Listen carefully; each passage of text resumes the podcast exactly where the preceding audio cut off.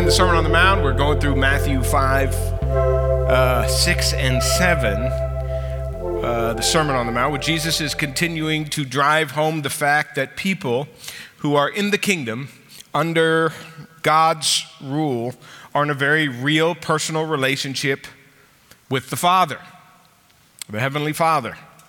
And that relationship becomes the basis of everything else your moral life, as Jesus has shown us, your spiritual life, devotional life, relational life, your priorities, values. And at the end of the day, we're becoming, you know, we're taking on more of God's character in our world. And, and it's transforming us from the inside out because that's the direction of kingdom spirituality. Starts inside and works its way out, not the opposite uh, as in all relationships. In all relationships, the inner matters, and it matters more. If the inward is right, the outward will be affected by it. But the outward can look okay and the inward be a mess. And so the kingdom is to make sure that they are uh, in proper alignment and in the right order. Otherwise, it's dangerous and damaging uh, and not real. That's why, you know, when Jesus started speaking of sort of the danger of spirituality, religion, and that kind of thing, you know, he said, yeah, I mean, there's a moment where in the end of time, you stand before God and he says to you something like, I, I don't even know who you are. Uh, and you're not really surprised by God's response when you step back and you go, you know, God's a person. He doesn't be, want to be related to in a, a less than authentic or genuine way where it's just outward stuff, but there was no inner connection. And so we're not very surprised by God saying, I didn't, I didn't know you. And that's God being honest.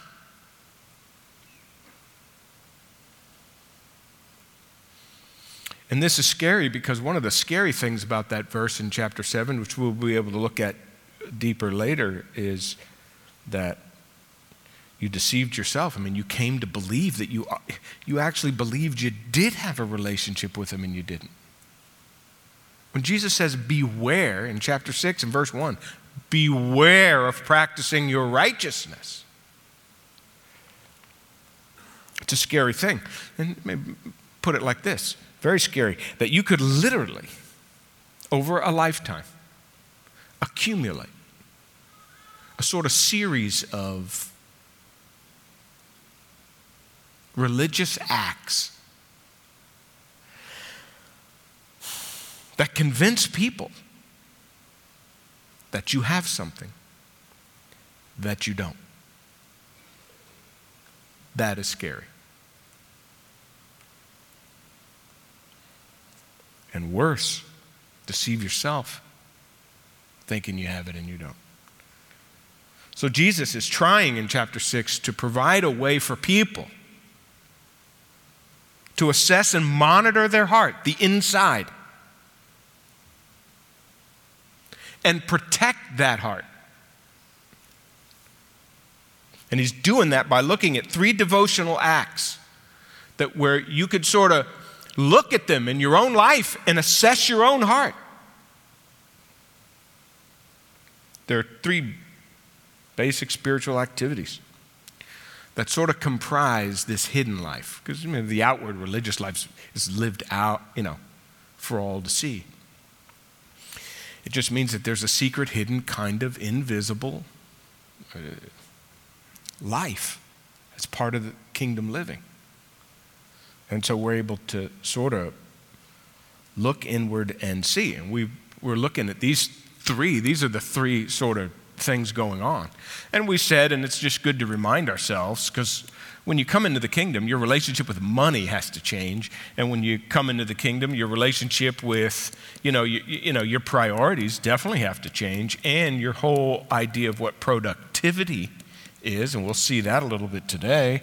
And then fasting, relationship with food, and we're going to see how that relates to everything. I mean, there's just nothing about my life that's not impacted by just these activities, but also being in the kingdom. Being in the kingdom affects all of those things.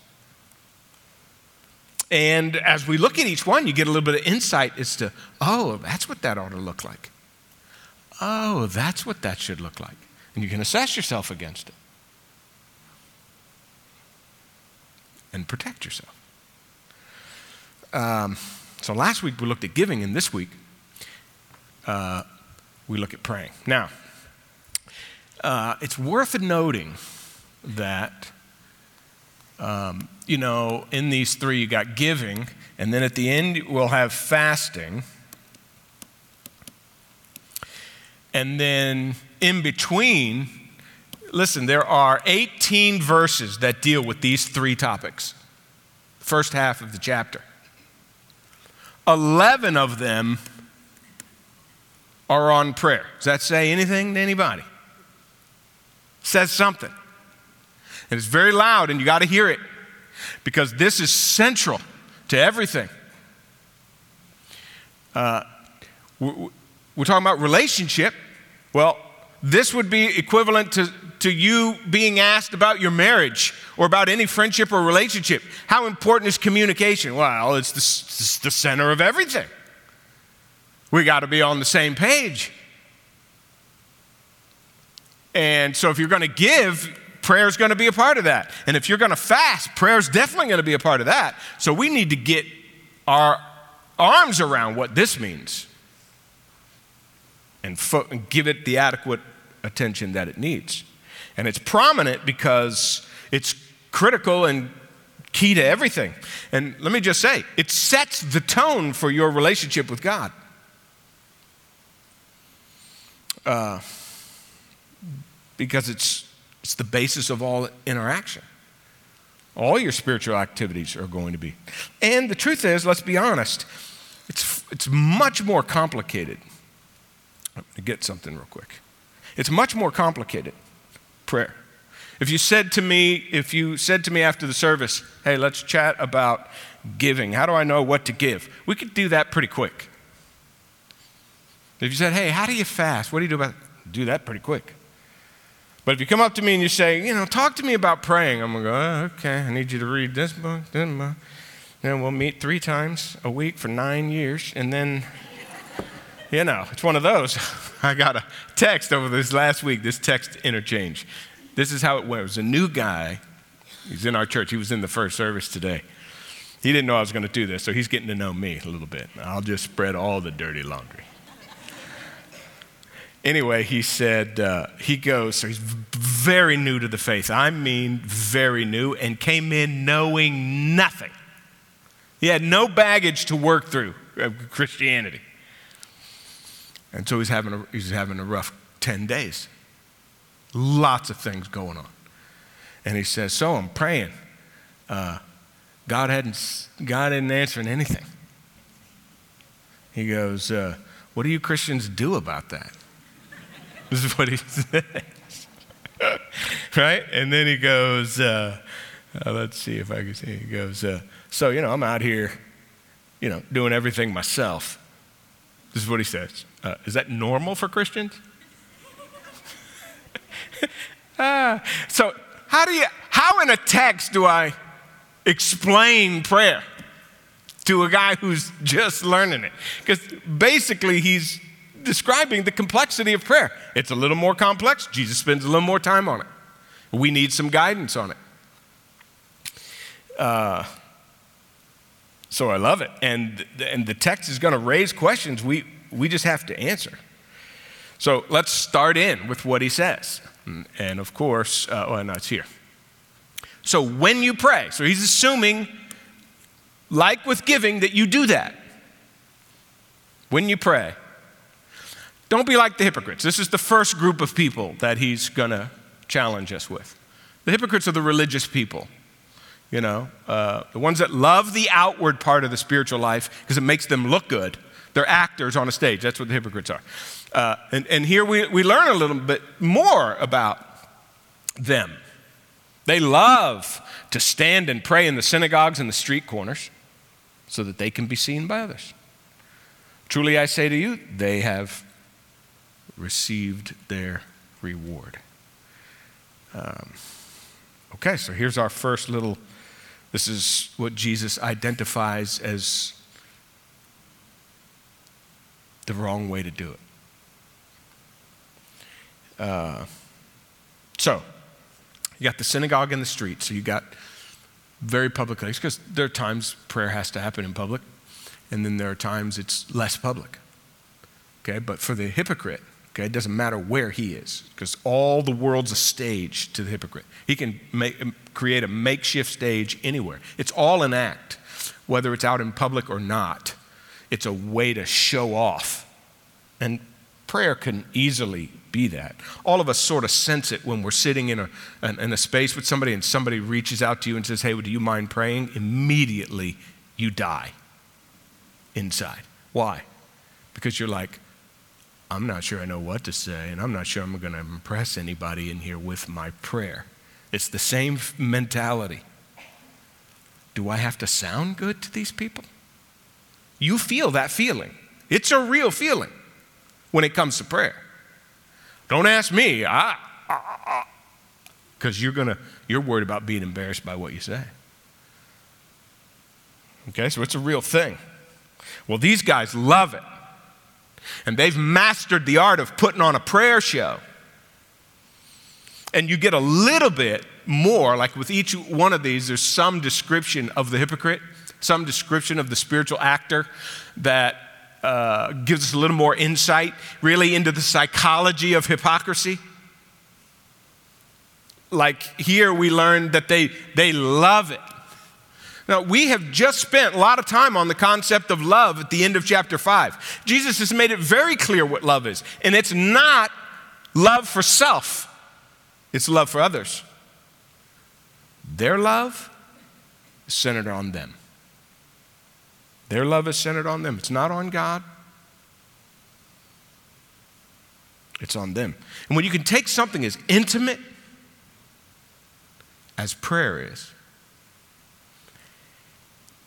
and diabolically turn it to glorify yourself, you've just entered a, a horrific vortex. I'm trying to come up with words that describe the horror of that, the self centeredness of that. This is not the kind of love, self love is not what preoccupies people in the kingdom. And if it bleeds into your prayer life, then you've really messed up. And it's not, what do they love to do? They love to stand. This is a, great little word. Tense of the word is what's important. It's kind of a perfect tense, which, in other words, they, they get up but then they sort of pose. It's not just standing was a, a pretty common posture for prayer. They did it in the synagogues and even in the streets on corners with people. It wasn't uncommon to see people stand to pray. Well, we do that too. Standing to pray is not a big deal. But they didn't just stand, they, they, they made it a thing. And then they posed. And it was sort of a kind of a posturing this is what, this is what spiritual, this is what spirituality looks like, kind of a thing. This is what they loved to do. And so, uh, again, a little bit of a caricature to describe the tendency in the human heart to seek attention, especially in the world of religion. We want to appear good to people. Um, Sometimes that matters more to us than really being good, is that we were thought of as good. Isn't that true? That's what they're doing. Jesus is fighting that. The kingdom heart fights against that. It will appear in you. You will want to look better sometimes than you want to be. But the kingdom heart fights that.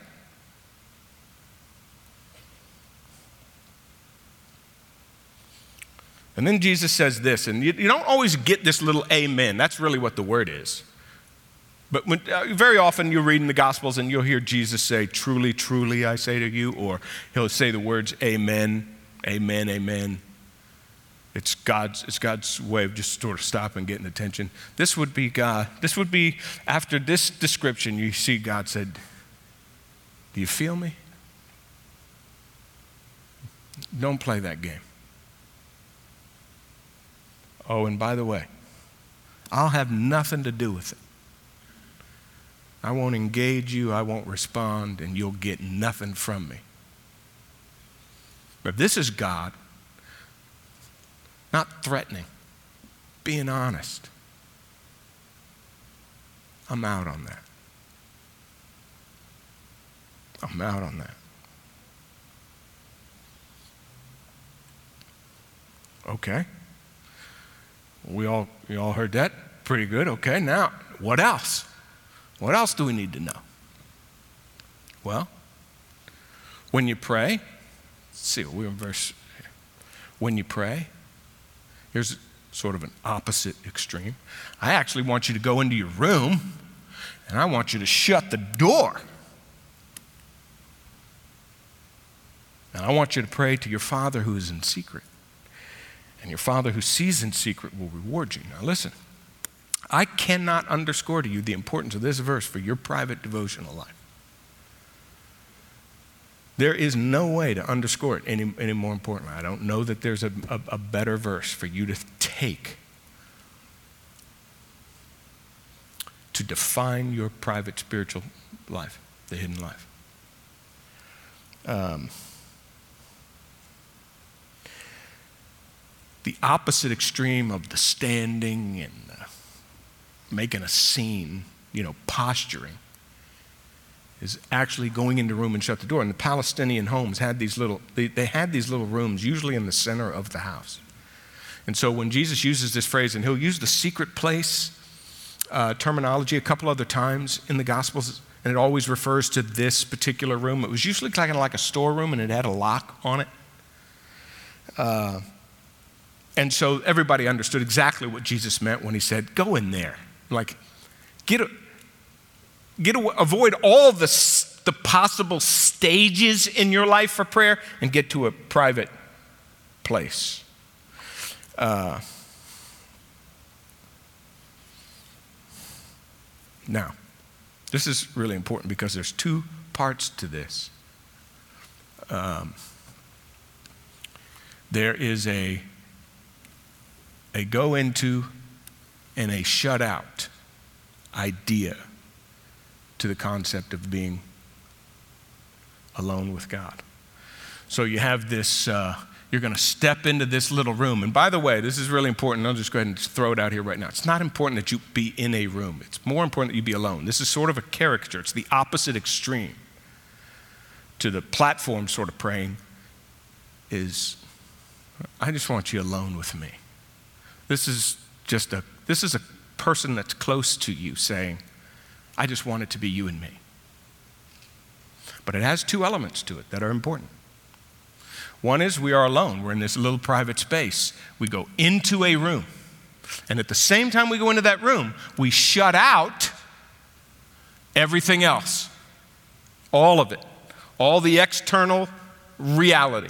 Like you got this invisible, this secret place, this hidden place, and then you have this external world that you have to shut out. Remember, we talked about last week, you, we shrink, we shrink to uh, cross over to ourselves because it's hard to be alone. It's really hard to be alone with a God who knows everything about you. We're not comfortable with ourselves. We, we could be very uncomfortable with God at times. Going into that place is no small thing. But on top of that is, I got to shut the world out in order to get there. And that's something that we fight against too.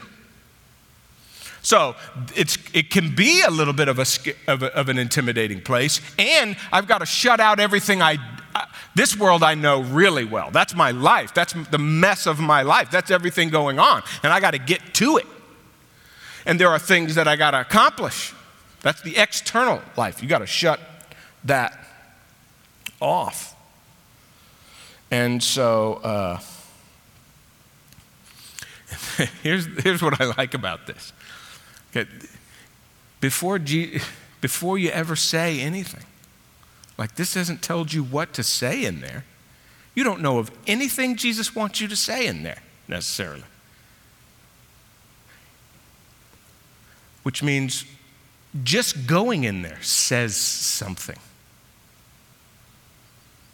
Just going into the room before I have to verbalize anything, I have said something very loud. I have said, I know that this is the place where I meet God and where all of reality stems from. And if I want the rest of my world to work, I've got to be centered here in the invisible, where the invisible is what's driving the visible. The visible will make us nuts, the external makes us nuts. There's a lot to do and there's a lot to worry about. There's a lot to get our arms around all the time. Demands, everything. This is harried life. Stepping into this room says something. For you to stop that life and step into that room is a very profound thing. Because uh, you're stepping into this hidden place. When you step into the hidden place, you step away from all the visible, outward, material stuff. And you say, the invisible. You're saying, before you ever say a word, the invisible is what drives the visible. That's what you're saying out loud. Now, this is important. I don't think there's anything more important to my own prayer time when I wake up in the mornings to have mine, which is when I happen to do it. The thing that screams at me the most is are you going to shut off everything else that's going on in your head and get there? That's the first thing. I don't know what I'm going to say when I get there. I don't know what I'm going to read necessarily yet, but I know I got to get there first. And the first big question is are you willing to shut it all off to get there? Because that's the loudest statement you'll make when you enter that room. The loudest statement you'll make is, The visible does not drive me. I go in here for everything I need to make life work. I don't try to make life work on my own. That's not the most important thing. That's a powerful statement. And for many of us, it's almost impossible. I was, I've been waiting to start this little, this little book. Um, I'm reading a few things, and so I've been putting it off. And last night, Gail went to bed early, and I couldn't help myself. So I, I was saving it for later, but I started it. I got about 60 pages in before my eyes were going to burn, literally. I was just, and because I, I, had this bitty light, it's called Believing is Seeing, and it's a physicist. He was a uh, guy who grew up in LA. You, you, you probably know him. He's of Mexican descent. And um, he makes a point of that because he's in LA and he's grown up in a Pentecostal family in California, and he doesn't believe a thing that's going on there. And he finally gets to the place where science has always been his thing, and he uh, eventually, you know, goes to undergrad and then goes to Cornell, and he becomes the, an ABC, uh, their science guy in the in the 90s. Uh, he was everything and taught at Harvard for eight years, was an atheist. And he starts encountering science and, and he loves it so much. But he, but he started it with, and, and I, I read this a lot with physicists, they talk about the world that's visible and invisible. And he goes, The thing I loved about science was I loved the observable. And the first thing I realize is that I get into science and I start realizing 95% of the universe is not observable. There's dark energy. We call it dark energy and we call it dark matter because we don't know what else to call it. We cannot see it. Many scientists don't even believe it really exists, but it influences reality. Dark energy may be what's causing the world to expand, the universe to expand like a balloon being blown up. And dark matter has this, like, you get this impact of matter, mass on reality, but you can't see it. And he said that shifted my whole world. That's what it means to go into here. You realize 95% of reality is not visible. And you know that deep in your heart. And you're not driven by the external. It's true in the universe, it's true in the kingdom. The spiritual is the foundation of all things not the physical. And every time you step into that closet, you're screaming that. I know I got to be in here because this is what matters most. Just showing up as a break with the world and a disconnect from, and you get to the unseen in the hidden because you know the impact it has on you, and then you can have a better impact in the world. All of you, everything you got to deal with out there can be dealt with better because you spent time in here. So, uh, he said, yeah, here's, the, here's the primary reason for that. The Father is there. That's where He is. This is where I'm going to be. I, I want you to show up. I want you to be there with me. And so we have this unseen, we have this hidden God who's present in a hidden place and wants to be met in a hidden place. When we say hidden, one other dynamic to that is not just concealment, not just that nobody else sees, even though that's, that's a piece.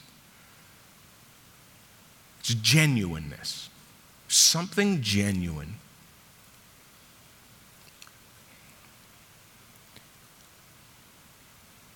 About the heart alone with God which is exactly what God's looking for, which is what we're all looking for when we're talking about relationships, something genuine. Uh, now, Paul uses the word secret, hidden, hidden in Romans 2 when he's describing, uh, you know, the Jews thought you had to become a Jew. If you weren't a Jew, you had to become a Jew in order to be saved, in order to be a Christian. Paul's combating that. And by doing it, he says, uh, so some, some people are Jews outwardly. You can look on their face, you can, you can see them, and you can see what they do, and you can tell. But some convert to Judaism. And, G, and Paul is trying to say some of the people who convert are more Jew than the Jews themselves. What's he trying to say? because genuinely in their heart, they have become, they're genuine. They're not just outward. So when we talk about the secret, and he uses the word secret and hidden, and he's trying to describe this idea of the secret is a genuineness. That's what he is saying here. Uh, one writer said, the infallible test of spiritual integrity is your private prayer life. A hidden God in a hidden place. So let me put it to you this way. This might help.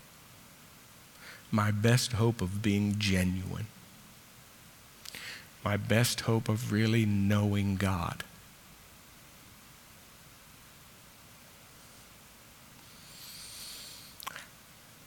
having a real relationship with Him is determined by being in that room. Now that might freak you out because you think, well, I mean, but I go to church. Wouldn't he, wouldn't he see that? And I do this, and I've done that, and I serve at the. No. They're not the test of genuineness. Because you could have outward stuff and not have the inward. How do you know you have the inward? In other words, I, I just jotted down here if I'm not getting in there, who am I kidding?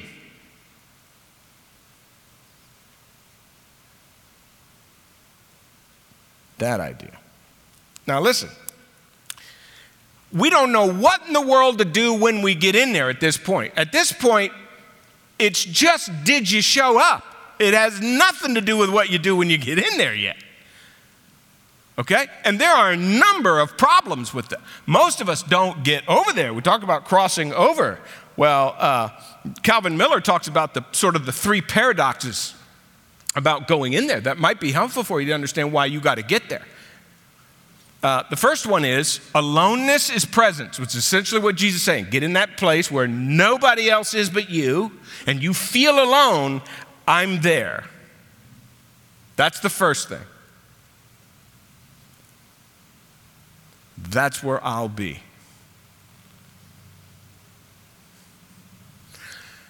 Now, that says something incredibly important to your spiritual life. There are some things you cannot get from God unless you're alone with Him.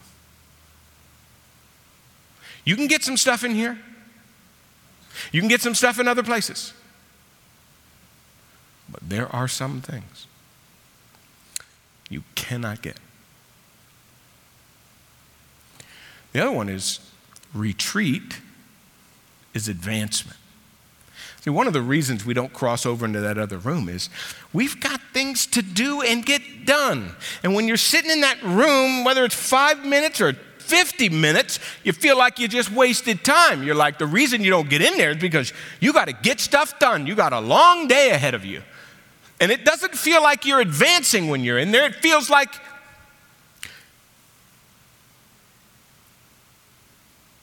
well, the opposite of advancement. It just feels like you're wasting time and not getting anything done, and you're not productive. You're not making any headway. Jesus is trying to say, no, no, no, no, no. It's just the opposite. I will, what happens in this space will be able to make you able to deal with all of that even better. Because transformation happens in that room. You think differently, you act differently, you're prepared for what's going on. That's a hard thing to remember, it's a hard thing to believe. But then the final one, we've talked about this before beyond is within. You got to go inside in order to get beyond it all. You know, every once in a while we look at life, we go, how in the world? You, know, you just look at the whole thing and you're like, and the, truly, the reality is your world is really small. It feels like you, you got the world to deal with. It's very small. Look around you. It's very small. Where are you going to get the context of all reality, the beyond, to deal with the minutia going on in your life? That feels like it's the weight of the world. Where are you going to get context to deal with all that? In here in that space. So those are the paradoxes. And if that's not enough, I mean, he makes it very clear. That's where I'm at. And I see. And we've said something about seeing. It's not just that he observes, you know, takes a note, like a notepad, and goes, Well, Pete showed up take attendance today. It's not just that he sees, it's that he's engaged. We've seen that throughout this text. He's engaged. Um, he's attentive. Because remember, Jesus is attracted to genuineness. Heart things matter. The struggle of the heart matters to God. He knows it's not easy to get in that room.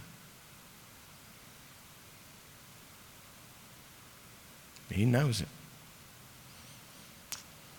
And then the rewards. My goodness, we've been talking about the rewards a lot of this private spiritual life, and I mean, they're just countless.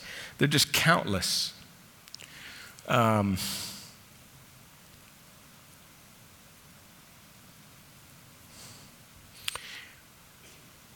think about, when I think about praying in private, I don't think about what I have to say or how to say it or what I'm going to talk to God about. I just know the importance of that I got to be connected to Him. Can, maybe you can simplify it to that. I go in there, you get in there because I, I just need to feel connected to God. And this is a way he seems uh, to make that happen. I can't afford not to be connected to him. And there's a number of things that can happen in that room. Truths emerge that we agree on, and I remember, I agree with that. Or there's a challenge that I need to face and I need Him. Or there's uh, an adventure to go on because He'll prompt you to do something. Or uh, there's a concern that I have that I need to share. Or or I need to, or I'm going to hear something, and I need to, I need to have, I need to have assurance. I need some assurances, or I need resolve. I got to make that happen. I got to, I got to deal with that. Whatever it is, all that, those are all rewards when they come. They're rewards, and there's countless of those that come for being in there. All right, so let's say you get in the room, and let's just stop for a second because this is great advice. We haven't said about anything in the room. So far, we got really good advice from Jesus. Don't play games, get in the room. If we stop today, and you said, uh, and how about if this week, you, let's say you haven't been going in that room, but let's say this week you just showed up in there and you just said, uh, I was told to come in here but I have no idea what I'm doing. What would you think God would think of that? Tell me. He'd think and love that. Because you know what? Because that would mean I don't know what I'm supposed to do in here, but I know it's important, and I know all that stuff I thought was important, and I'm. Uh, I'd really like to have a connection with you. That's what it would say. So at this point right here, you have no idea what you're going to do in that room. But if you showed up for five days next week, I think God would be pretty thrilled about that. Because it would mean you've stepped away from all the stuff you think's important that you handle, that you don't need God for, that you'd rather stress about than talk to Him about. So, so far, without, a, without one inkling of what in the world to do when you get in there, we still got good advice from Jesus already, don't we? Just get in there. Get in there. That's what you're getting. Now, when you pray, don't heap up empty phrases as the Gentiles. Now he's going to talk about a different group of people, not hypocrites, not religious people, pagan people, people who don't know me. Don't pray like they do either. Don't pray like the hypocrites do, the people put on the show. And don't pray like the Gentiles do, who don't even know me. Like, I mean, at least walk in the room and say, you know, I know you. Because uh, they heap up empty phrases and they have all kinds of, uh, they just think they have to say a bunch of stuff. Now, what's going on here? It's really simple. It's not that big of a deal. These are outsiders who don't know God personally. And so the assumption is, in this whole religious thing, that you got to that prayer is just to get stuff. And so you got to know the right thing to say.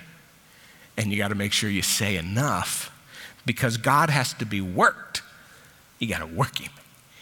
You know, we all think that there's certain phrases you say them and, oh, God liked that one. I'll bet He liked that one. We all have that. Ooh, that came out good. Be hard for God to say no to that. Right? That's how we sometimes we think about prayer that way. It can be that weird. But these people, they're not interested in relating to God. They just assume you have to use God. Manipulate Him. Say the right words. And prayer just becomes mechanical. You say the right words or enough words. A bunch of phrases and a bunch and a, and a, and a lot of them. Okay? Uh, and so one of the ideas is impressive. It's either impressive or verbose, or both. One of those works. In fact, this is, this is legitimate sort of stuff. So when I go in there tomorrow morning, should I say a lot? What should I say? You're going to ask that question. And here's Jesus saying, hey, when you get in there, don't do these things. Oh, okay, that helps me. It helps me. Don't get meaningless. Don't imagine that I'm a genie. Don't treat me like I'm just here to do stuff for you. Because this is a misunderstanding of prayer and it's a misunderstanding of God. This is not how I want to be related to.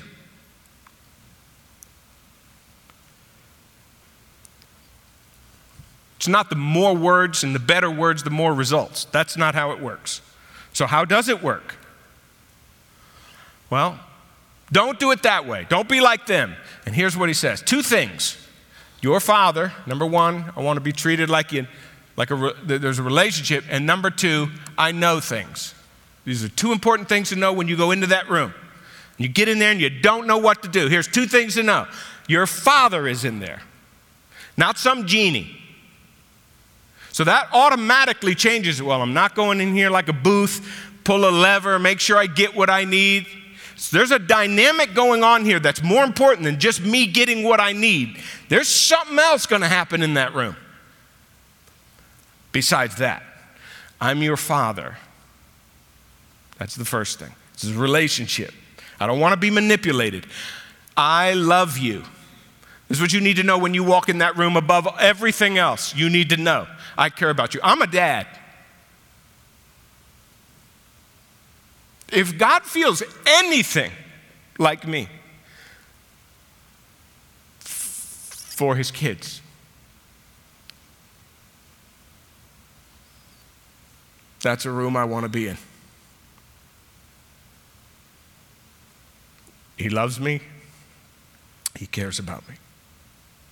So I go into that room and I know I don't know what's going on in here.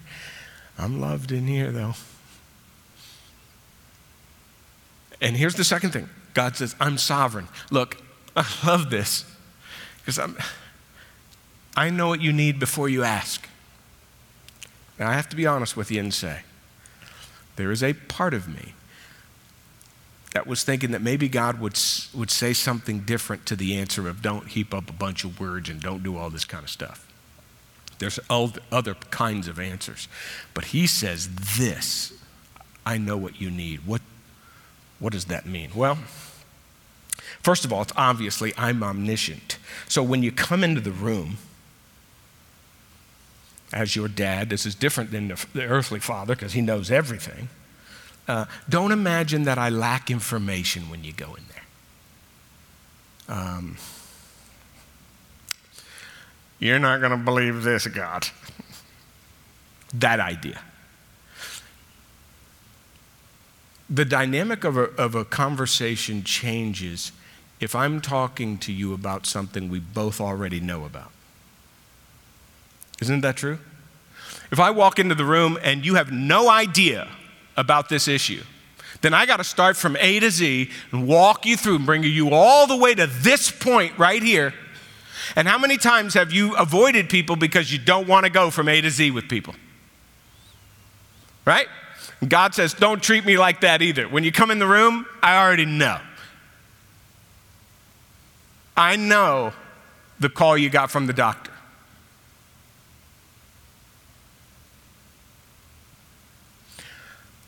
I know about the loss.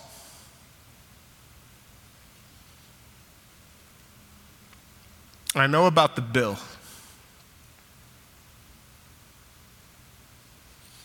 And you know, that immediately changes the way I'm gonna I'm gonna converse with God about it because I'm not gonna go, hey God, you know, here's what happened. We got in our car, we drove to the, we saw this doctor, we got these news, and I don't know if you know what's going on, but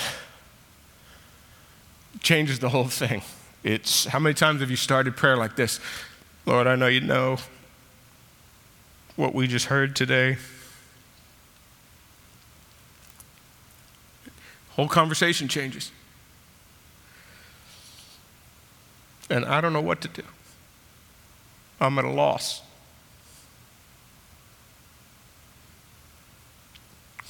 You know, I'd kind of like it to, to go this way, but I know you could be up to something, huh? I don't know what it is. I certainly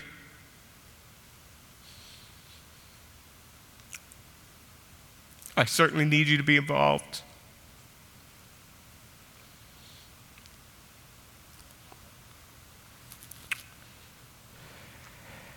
and I don't want to do anything stupid because I'm tempted to.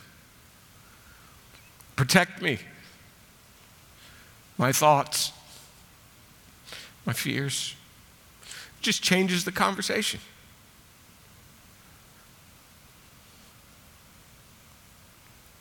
Because he knows that we are needy. And here's, we are needy. And this is what I remember when I go in there and I'm desperate for an answer. I, he knows that I'm needy. That's the first, that's the why he goes to this whole issue of asking. Because prayer, really, at the end of the day, is asking. And that's an important part of relationships because good relationships sort of have that negotiating, asking sort of dynamic going on. I mean, otherwise, what are you doing in your relationship? Are you demanding? You don't go in the room and demand. That doesn't work anywhere. Try it in your marriage. Your wife, your spouse can detect very quickly whether you're asking them to do something or telling them. And immediately go. If we're going to be in a good relationship with one another, we're going to ask. And I may not always get what I want. But when I ask, it becomes a negotiation of what am I supposed to do and what are you supposed to do to figure out how we together are going to make this thing work. And that's what prayer is talking to God about how we are going to make this thing work. Because I need Him. But here's the other thing God's happy to work with you. He wants to do things through you and through your crisis and in your circumstances.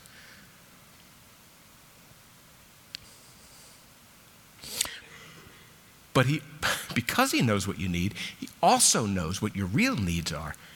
And even though you're asking for stuff, you know, Dallas Willard says it's a great advantage of prayer that it's not a fail safe mechanism.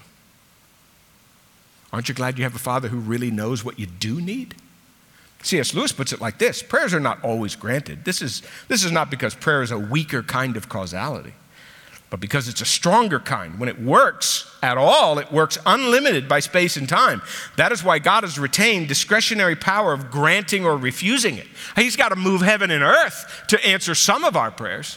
And you can't just be moving heaven and earth all the time. You got to know when to do that and how it's going to affect everything else in the world. And so he says, except on that condition, prayer would destroy us or someone else. Who knows?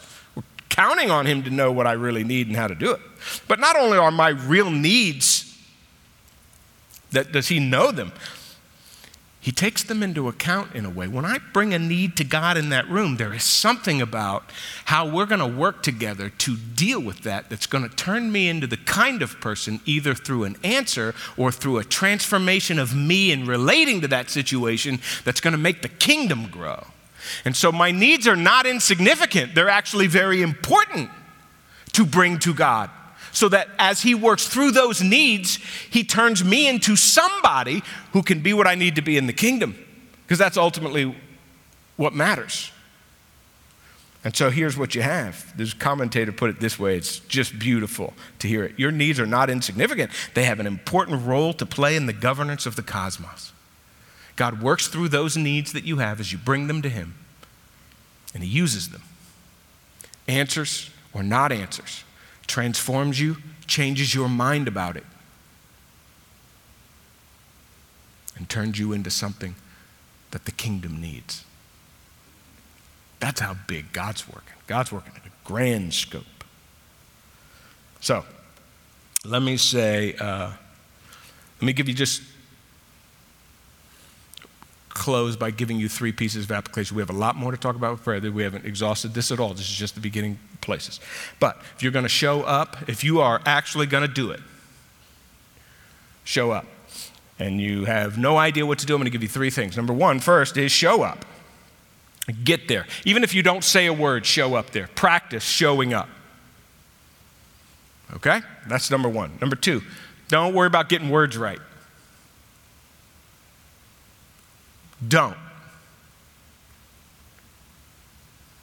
Second, third thing. None of these are hard so far, are they? they're not hard. Here's the third one. You say, I don't know what to say when I get in there. I'm going to give you four things to say to God if you show up there. Here they are. Number one, ask for something. I know you can do that. And I'm going to give you two things to ask for something physical, your life, and something spiritual. Something spiritual. Got anything spiritually going on in your life? Do you say, God, I, how about this one? God, I don't know if I really believe you answer prayer. Help me with that. I'm mad at someone and I don't know if I can forgive them. Help me with that. Something spiritual and something physical. Could be anything. Your car's a mess, your this going on. We could all give a list right here, couldn't we? Crap going on. How are we going to do with that? How are we going to do with that? Ask God for one of them. Okay? That's the first thing. Ask. Second thing, surely you can thank Him for something. Surely you can thank Him for something. Doesn't matter how you say it. Number three, pray for somebody you know. Hey, you know, so and so's going through a hard time, Lord. I, I, I have no idea all the details, but I just lift him up to you. Help him out. This is how I start my prayers every in the mornings. I just learned that starting out thinking about where other people are has helps me a whole lot with the rest of my prayer time if I know God, if, if I'm praying for some, some other people. So I just have this conveyor belt of people, and I start with them. You can pray for somebody. And then the fourth thing just be, if, it's true that God's in there, He might say something to you. You might get a really strong impression something you need to do. Be open to that and do it. Could be simple, could be hardly anything, could be something you have to, God, I felt this yesterday. Next morning you got to say it again. I felt that. Do I, am I going to feel it again? You know, whatever. It could be anything. You can ask, you can thank, you can pray for somebody. And you can just be open in case he says something. I don't care if you're in there three minutes or 30. Irrelevant. Don't judge yourself by that. You judge yourself by did you show up? Primarily. How's that sound? Can you think you can handle it? All right. Let's stop there because I got more. If we keep going, just let's stand up because we have more to deal with. Prayer is the biggest topic in the first half of the chapter, so we got other things to consider. If you got questions, keep them. Uh, next couple weeks, we'll be addressing them too. But feel free to uh, text any, and we can talk about those too. Um, all right. I'm excited. Father, I just come before you pray for all of us. Lord, prayer's hard, and we're, we want to learn how to do it. Every one of us want to say in here, Lord, we haven't mastered this, and we want to know a little bit more. Help us to show up, Father. Help us to show up. In Jesus' name.